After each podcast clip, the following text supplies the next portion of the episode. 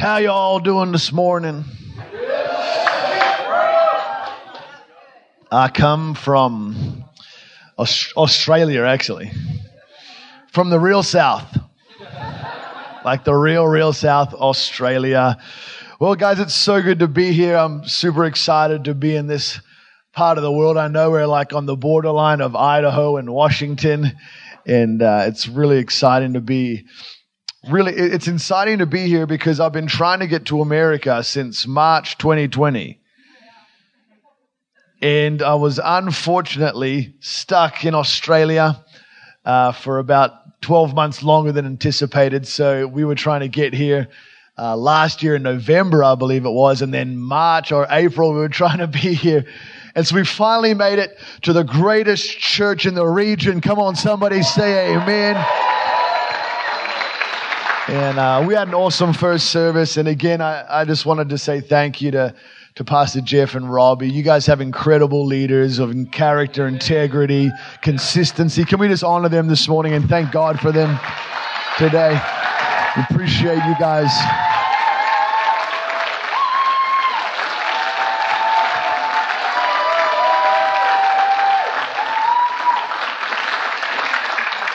We're kind of living in a world that doesn't like to honor people anymore. And so keep it at the center of your heart as a people of God. There's a famous preacher, and he says this statement. He says, Honor is the ability to recognize someone for who they are without stumbling over who they're not. And when we come with that posture, we realize that not everybody has it together 100% of the time, is 100% perfect, but we can honor the God inside of other people if we're willing to honor them for who they are without stumbling over who they're not. And so we're swapping. Which one sounds better? All right, you had to say this one because we're not going to swap back. You know, so. And uh, my name is Joel Ramsey. I really, I'd come from Australia where my wife Savannah, she was here for the first service. She's lovely. I think a bunch of you might have met her at Women on Fire. And, uh,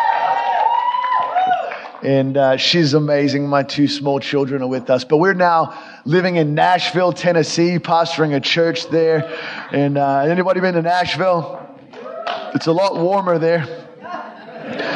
And, uh, and so we're having an awesome time. We're excited for what God's doing. And before I get into the message this morning, I, those little shirts that you saw, the devil is a liar, see some of the guys wearing them around. Those shirts actually help us do missionary work. We, we started, we lived in Africa for four years, um, preaching the gospel, making disciples, and, and all the t shirt stuff that we sell helps continue the ministry and the mission work that we do in Africa and that we're extending into other parts of the world and into the dark places of America. So that helps us advance the gospel.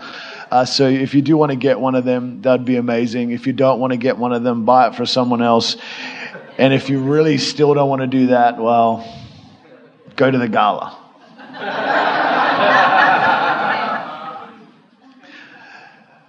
I'm excited for what God's doing in this church. I, I, I really am. I, the first service, my heart was just blessed to see such a group of hungry people searching for God. For, and, and we're in the second service, and a group of people, hungry people, searching for God. And I said this to the men at the Men on Fire weekend, but the Bible says, Blessed are those who hunger and thirst for righteousness, for they shall be filled.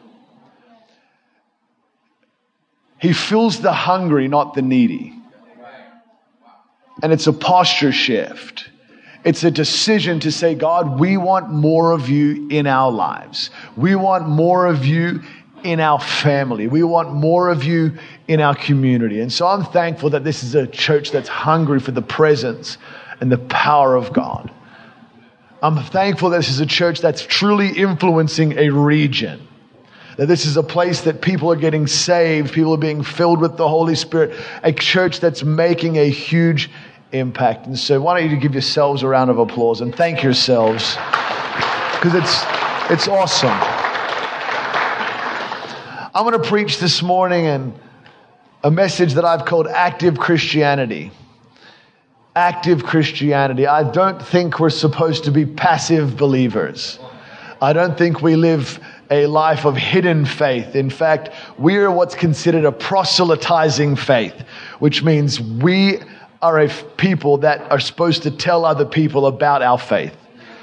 Some people don't like that we do that, but that's what we're called to do. And I believe we're called to be an active people of God, to continue to preach the gospel, to make disciples. This church is unreal. You got two jam packed services, but can I tell you, there's supposed to be more than two. There's supposed to be more than three, and it's, we, you know, as pastors, we get blamed all the time. Well, you just want more numbers in the building for this and that. We want more people to know Jesus.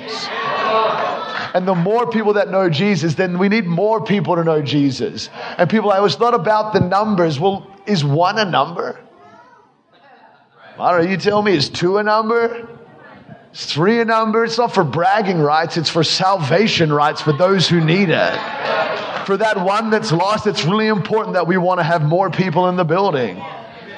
We're called to advance the kingdom. This, we're supposed to be active. And so I want to read you a passage of scripture out of the book of Matthew, chapter 16, verses 17. Matthew, chapter 16, verse 17. This is what it says. It says, Jesus said to him, Blessed are you, Simon Bar Jonah, for flesh and blood has not revealed this to you, but my Father in heaven. This is Jesus speaking to who becomes Peter, and he'd asked him, Who do you say that I am? And Peter responded and said, You are Jesus Christ, the Son of the living God. He said, This was not revealed to you by flesh and blood, but by my Father in heaven. And I also say that you are Peter, and on this rock I will build my church. Peter is not the rock, it's the revelation of Jesus Christ crucified, that he's the Son of the living God. Jesus is the cornerstone, Jesus is our firm foundation. And on that revelation, he says, I'm going to build my church and the gates of Hades or the gates of hell will not prevail against it. As we go this morning, I want us to understand, I mentioned this last service at the end, but I want to mention it now. And over the last couple of years, churches have been closed down all around the world and more places, in some places more than others. And, and what as we desired as leaders and pastors to get back together, to get back to gathering, there are those who criticized and wanted to say, you know, you know the, the church isn't a building. Can't you just do your thing elsewhere? I mean, I think we're all pretty smart enough to know that we realize that the church is a building, but it's also a people. A church is a structure. If you look up the definition of church, just generally speaking, it doesn't say a people, it would say a building. So we know that it's a building, it's a place that the church comes together. And Christ wants to build his church. He wants to build you and I. He doesn't want to just build us numerically, but he wants to build us in integrity. He wants to build us in power. He wants to build us in authority. He wants to build us in theology. He wants to build his people to be a force to be reckoned with. I know my assignment on earth, that it's to destroy the works of the devil. The reason it's my assignment is because the Bible says that Jesus was made manifest that he might destroy the works of the devil. And I'm told in my Bible to live like Jesus. So if I'm to live like Jesus, I'm supposed to destroy the works of the devil. Sin, sickness, disease, torment, chaos, fear, every symptom, every side effect of all of the above, we are called to destroy. We destroy it with love and hope and faith and peace and kindness and gentleness and meekness. But you and I are called to advance the kingdom of God. You see, I believe that the Achilles heel of the modern day Christian is our insatiable desire to be loved and accepted by the world. That the Achilles heel of the modern day Christian is our insatiable, which means unsatisfiable desire to be loved and accepted by the world. The problem with trying to be loved and accepted by the world is we'll often have to compromise our convictions in order to do so. Jesus says, remember if they hate you, it's because they hated me first. We often think that every, if Jesus lived in 2022, that everybody would like him. That's not true. They didn't like him back then. They probably wouldn't like him now. They, they killed him. Like he wasn't a big fad. And I'm saying that not that we're supposed to be arrogant jerks of Christian to make sure nobody likes us. I'm saying that part of following Jesus, part of walking on the narrow road means that we live according to God's word, not according to the world. And in doing so, we have to stop trying to please people because when we try to please the world, when we try to make them love us, we compromise in order to do so. And really, we're just lying because we're not telling them the whole truth. And it's the truth that will set them free, not your compromise. So we're not supposed to sit back in fear. We're supposed to press on in boldness and courage. Can I say this real quick before I move on? For so long, we've tried not to embarrass the name of Jesus. We've tried to protect God's reputation. I want to inform you this morning, we are not his protector. He is our protector. He's the one fighting for us. He's the one going before us. We're, there's an old preacher. He says the gospel is like a lion. You don't need to protect it. You just need to let it out of the cage and let it do its mighty work. The gospel is a force to be reckoned with, and you and I are the carriers of that good news, and we're called to advance the kingdom of God. We cannot be a passive people. We need to be an active people. Amen. So, point number one this morning, point, the first action of advancement is that we are called to preach the gospel. It's proclamation. The Bible says in the book of Acts, chapter 1, verses 8, it says, You shall, you shall receive power when the Holy Spirit has come upon you. Anybody had the Holy Spirit come upon them in their life? Then you have received power for a purpose. It says, You shall receive power when the Holy Spirit has come upon you to be a witness. You receive the power of the Holy Spirit for a purpose, and that purpose is to be a witness of Jesus Christ, the Savior of the world. The Holy Spirit comes to reveal to us who Jesus is. He comes to convict us of sin and of righteousness. He comes to show us the way, and you and I have been filled with the Spirit so we can be witnesses of the power of the saving grace of Jesus Christ. You see, we're all called to a point of proclamation. It says this in the book of Mark, chapter 16, verse 15. Jesus said to them, Go into all the world and preach the gospel to every creature. For some of you hunters, you've got to remember that. You've got to preach the gospel before you pull the trigger. Just make sure that elk ends up in heaven so you can get him again. I'm actually not a hunter, but I should become one, right? I mean, no one's really invited me.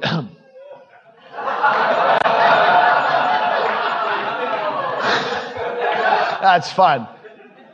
I've been stuck in Australia in that big prison, but probably shouldn't say that. We've all been commissioned. You see, the proclamation, to proclaim means to publicly herald.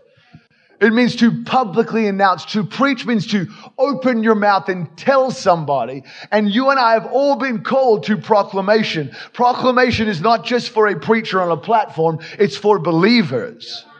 And if you believe in the name of Jesus, He, Jesus, our Lord and Savior, He commissioned us to go into all the world and preach the gospel. If preach is to proclaim, to publicly herald, we are to publicly herald the gospel, which means the good news of Jesus Christ. It means the arrival of God's kingdom. It means that Jesus Christ was born of the Virgin Mary and that he lived a sinless life, that he was crucified, killed upon the cross of Calvary, that he died, went into the grave, but he's good enough not to stay dead. So he took the keys of death and Hades and the Holy Spirit resurrected him from the dead, brought him back to the life, back to life. And now he's seated at the right hand of the Father, interceding on our behalf. We are called to proclaim the arrival of God's kingdom here on earth. We're called to share the good news. Not just if you're a preacher, but if you're a believer. The thing about good news is, though, that we need to understand is that the value, the, the weight, the essence of good news is found in recognizing that for there to be good news, there has to also be bad news. You see, for so long we got afraid of fearing people into the kingdom, we forgot to warn them about hell. Because we didn't want to fear people, we don't want to manipulate people out of a place of fear, which is wisdom. That's not the goal. We don't want to fear people into the kingdom, but we do still have a responsibility to warn them that the reason there's good news is because there is bad news. You see, the reason we value joy as a people is because we understand what it's like to feel sorrow. We value health because we know what it's like to be sick. We value the good news of Jesus because we know that without Him we are lost, we are broken, we are depraved, we are separate from God, and without Him we will spend eternity in hell. And we don't like to use that word anymore because it sounds, but it's true. Eternity separate from God. The Bible tells us in John 3:16, "For God so loved the world some people like to tell us that God doesn't love sinners. That's just ridiculous. For God so loved the world. The world is not the trees or the water or the land. The world, in the context, speaks of the totality of fallen humanity, past, present, and future. For God so loved an indiscriminate love for the totality of fallen, sinful, broken humanity, past, present, and future. That he sent his only son, Jesus, that whosoever, which talks of whosoever, everybody, that whosoever would believe, which means to put complete trust and reliance upon, not just believe, the Bible says even the demons believe, but they fear and they tremble. That those who put complete trust and reliance upon Jesus would not perish, but have everlasting life. If there is a not perishing for eternal life for those who believe, then there is a perishing for those who don't believe. God did not send Jesus to condemn the world, but in order that through him the world might be saved. We don't serve an angry God in heaven who sent Jesus to send people to hell. We serve a loving God in heaven who saw that people were going to hell, so he sent Jesus to give them a way out as he extends his hand of mercy and his hand of grace and his hand of compassion. And he says, All who call on my name shall be saved. Guys, you and I, in wherever we are called to be, if we believe, have a responsibility of proclamation to tell the world about the saving power of Jesus Christ. The best way to do that is to t- often tell your story how he saved you, how he healed you, how he delivered you, how he fixed your family, how he fixed my marriage. We get opportunities to testify of his goodness. So, number one this morning is this proclamation. Number two, action of advancement today is multiplication. The church is supposed to grow. We believe in a growing church because we believe in a church that multiplies, and we believe a church multiplies through two ways salvation and discipleship. Evangelism starts church, church growth, but it's sustained through discipleship. We don't want to just get a bunch of people and emotionally manipulate them in a meeting with ups and downs and keyboards to put their hand up for a moment and walk outside and live like hell. We want people to experience His goodness, to respond to His mercy, respond to His grace, and then we want to intentionally teach them about Jesus. It tells us in the book of uh, in the book of Matthew chapter 28, go therefore and make disciples of all the nations, baptizing them in the name of the Father and of the Son and of the Holy Spirit, teaching them to observe all things that I've commanded you. Discipleship is part of our responsibility, and it's a part of our responsibility for the church. You and I are called. It's not just Pastor Joel Eklund's job to make disciples. It's your job to make disciples. I have a friend who they used to lead a church in the Philippines, and when we met them, the church was about 40,000 people. This is a small one. Over the next six years of our relationship with them, their church grew from 40,000 to up over 110,000 people. And they did it through discipleship. And they have this phrase that says discipleship is relationship. We don't have to overcomplicate discipleship. We all know somebody, we all have relationship with somebody. But I would add this that discipleship is relationship, but relationship is not discipleship. Discipleship is intentional relationship to teach somebody everything that God has taught you. You're a part of a great church with great preaching and great teaching. You learn from the servants of God who lead this church so you can go and teach somebody else everything that God has taught you. You fill yourself with the Word of God so you can tell. It's not complicated. For some, you can have 10. For some, you can have 12. For some, you can disciple one. For some, you disciple your family. My brother, little brother, used to say all the time that discipleship is a life transaction.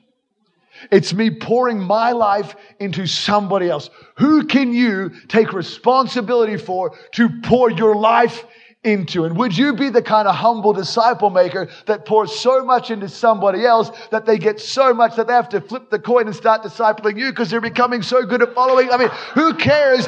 Well, I don't know who I'm discipling. I, don't know. People don't want me to disciple them. Pour your life into somebody. It's intentional. And it's part of our responsibility to preach the gospel, to make disciples. The third one, action of advancement this morning is this demonstration. Matthew chapter 10 verses 7 says, As you go, preach, saying the kingdom of heaven is at hand. Heal the sick, cleanse the lepers, raise the dead, cast out demons. Freely you have received, so freely give. We are called to demonstrate the power and the kingdom of God. I have a huge emphasis in my life around the healing power of God. And some people like Joel, it's not all about healing. It's that's too much. It's all about Jesus. And that's true. It is all about Jesus, who was all about healing. Everywhere that he went, he healed the sick, and he drove out demons. You see, it's when we manifest and demonstrate the kingdom, it's the love of God being expressed through the power of God. You see, we live in a generation of everybody knows everything. Right? This, that. Can I tell you, sometimes we just need to be able to keep our mouths shut and demonstrate the kingdom of God. I'll tell you a real quick story. It's going to be hard to believe, but Devil's a liar, not me. I remember being in Africa. The worship team can come. I remember being over in Africa and we were having these revival meetings and God was moving in a mighty way. A lady walked into this meeting. She was actually the drummer's mother and she'd flown in from Cape Town to where we live to be a part of what God was doing. And she came down the front for prayer. And I was going through and we're praying. The team were praying for people. I remember I praying for her. And as I prayed for her, she fell down and seemingly started napping in the service, which I thought was quite rude. She's there laying on the floor and God's touching her is amazing. I don't know what happened. I don't know what she needed. But at the end of the service, she comes up to me and she's so thankful. She says, Thank you so much. When you prayed for me, I felt something hit me and I fell over. I don't know how to explain that. She's like, But as I was laying there for what felt like forever, my face began to tingle and I started feeling these tingling feelings down the side of my face, which makes sense if you're laying on your face for like 30 minutes. But I said, Yeah, I mean, we're down there a while. She goes, No, it's not that. She said, 20 years ago, I was in a car accident, a taxi accident. Now, if you've not been to South Africa, their taxi system is not the same as our, our taxi system. It's a very different experience. But they were in a taxi accident. And she said, What happened was that accident almost killed me. It it severed the tendons in my foot that my foot is now had to be fused back together. I, I lost um, my sense of smell. I lost my sense of taste. And now, because of the injuries I sustained, I have uh, IBS, irritable bowel syndrome, where nothing works properly. And she said, and I, I lost feeling all through my face because they had to put a metal plate in my face so that I could have everything fixed. And she said, so the fact that my face is tingling is a great sign because she's like, I haven't had feeling in that side of my face for 20 years.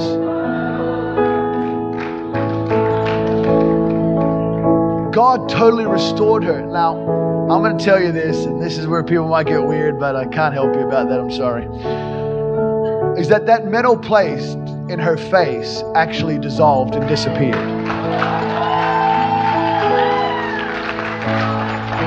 Now, for the skeptic in the room, I was that person, sometimes still am, to be honest. You probably are, well, yeah, where did that metal plate go? I don't know. Wouldn't have a clue where it went. I can't explain how that stuff happens. I mean, if it was once or twice, you could maybe explain away that the person was lying and crazy. But when you see this stuff time and time again, I remember early days of my life praying for the sick, believing God for miracles all the time. I pro- this is a guesstimate, but around 500 people in the early days testifying that God had miraculously healed them. You know, things like people who had uh, foot surgery and they break your foot, I guess, to reset your foot. I don't know how that makes sense, but you break the foot and so it resets the foot and she's walking around with some big boot on there are pins all in her feet and we pray for god to heal her and she goes home that afternoon. She comes back to the meeting that night and she's like look! I mean i don't know how you explain that stuff but it would have been over 500-ish times of people testifying and i was excited but there was this thing in me going god is this really happening? I remember being in my bedroom just saying, God, either this is really working or all these people are liars. And then I just had to realize, I'm like, they can't be that many crazies. Do you know what I mean? Like, I know there's probably a couple. But how can there be that many? That night, that lady, she was, her smell came back, her taste came back. She flew home to where she's from and she messaged up to one of our team the following week saying, My fused ankle has been restored. I've been running on a treadmill for the first time in 20 years. I genuinely don't understand all of that. But what I do understand is that it's the love of God expressed through the power of God.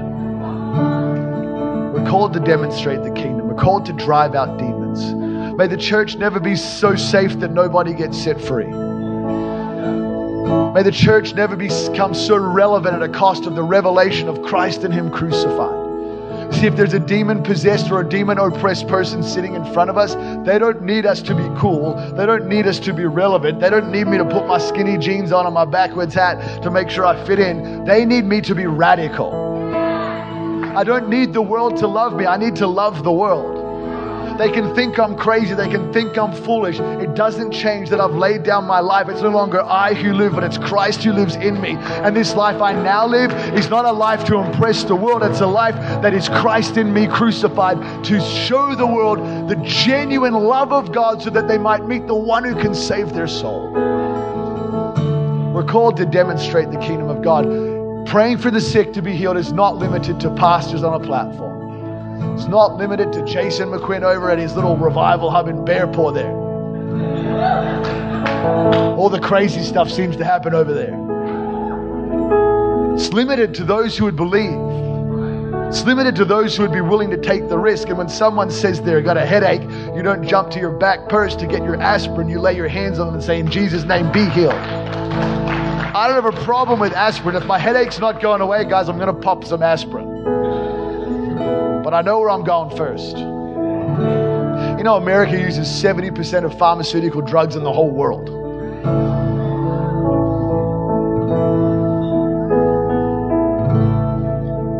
It's the love of God expressed through the power of God because it's not all about healing, it's not all about miracles, it's all about Jesus. Who everywhere that he went, he healed all kinds of sicknesses and all kinds of diseases. I have arguments with, well, I don't argue with them, but people try and argue with theologians want to argue with me about this, that, and the other. I'm like, just get in the dirt and put your hands on somebody and see what God does.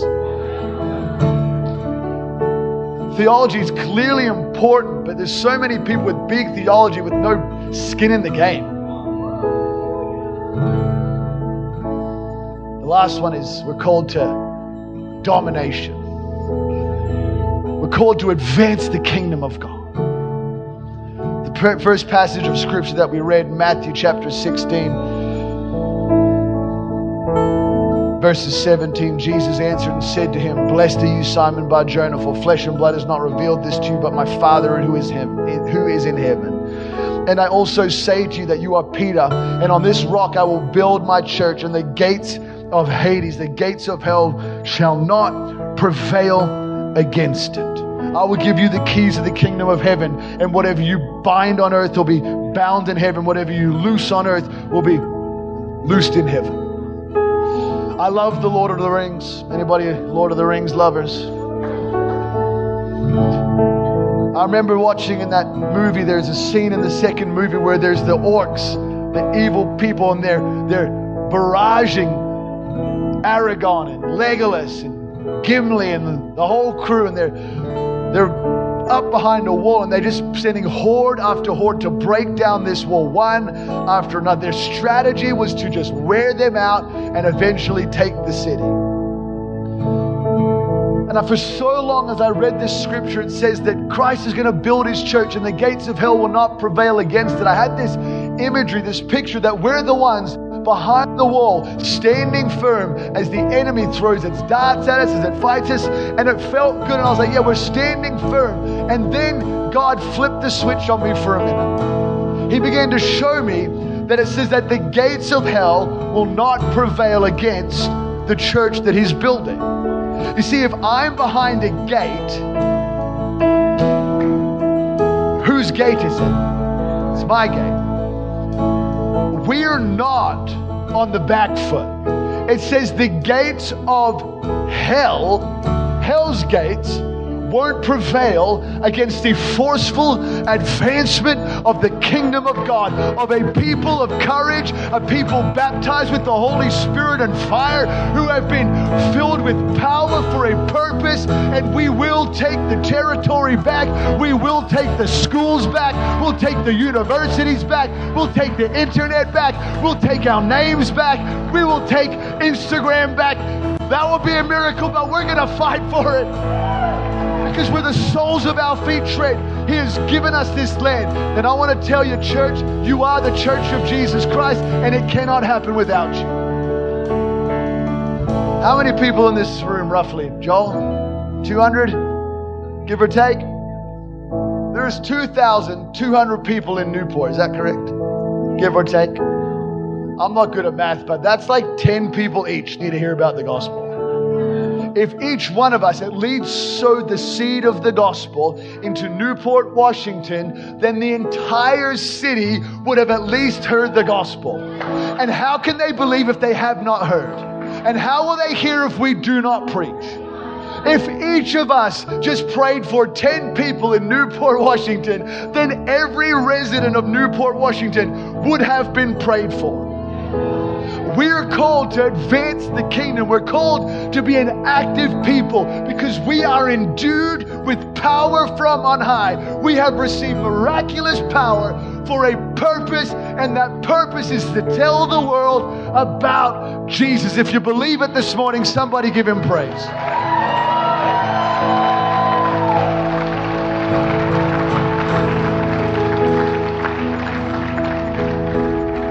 We are called for such a time as this. You were called for such a time as this. Your resources called for such a time as this. Your family is called for such a time as this. There's an urgency in the air.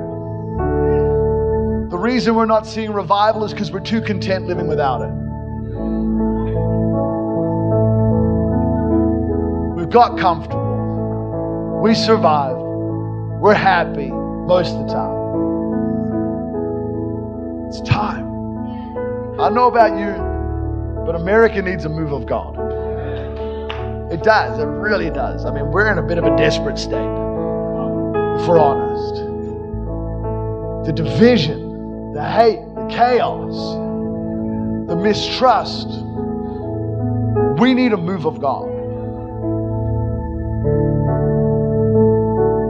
Jesus says, Whatever you bind on earth will be bound in heaven.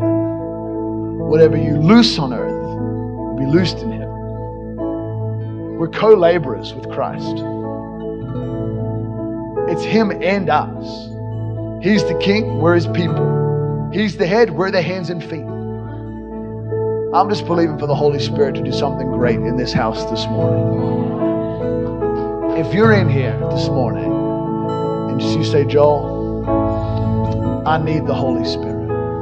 I mean, maybe you've received the Holy Spirit like I have. Maybe you haven't, and you're like, Joel, I want that for the first time in my life. Well, we're going to ask for it today.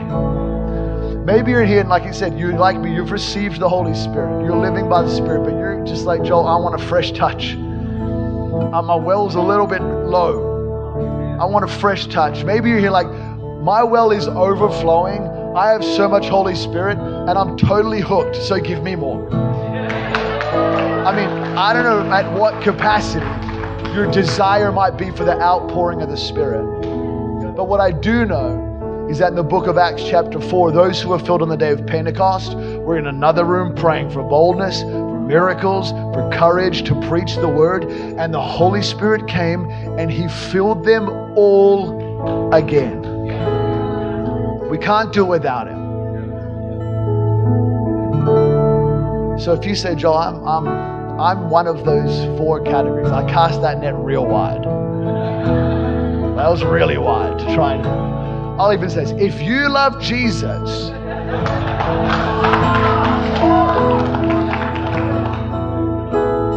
why don't you stand to your feet? Get out of your chair. Push down the front. Get in the aisles. Just, just come. Just make an action step of faith. You know, there's not more anointing in the altar. There's not more anointing in the rows. It's a faith step to say that blessed are those who hunger and thirst, for they shall be filled. So if you're hungry, if you're thirsty, if you want His Holy Spirit, if you want His presence in your life, if you want His power in your life, from the front to the back, whether you're in the aisles, the front row, or in your seat, come on, just put your hands up towards heaven. The Bible says if you ask for the Holy Spirit, wouldn't even a good father give his child bread if he asked? He wouldn't give him a stone. He says, therefore, ask for the Holy Spirit. And for those who ask, he will give you the great gift. So open your mouths and either ask for him to fill you for the first time, or ask for him to fill you again, or ask him to remind you what it felt like yesterday when he gave you the double portion. Just begin to call out, lift your voice, for he fills the hungry, not the needy. Just begin to worship. Just begin to worship.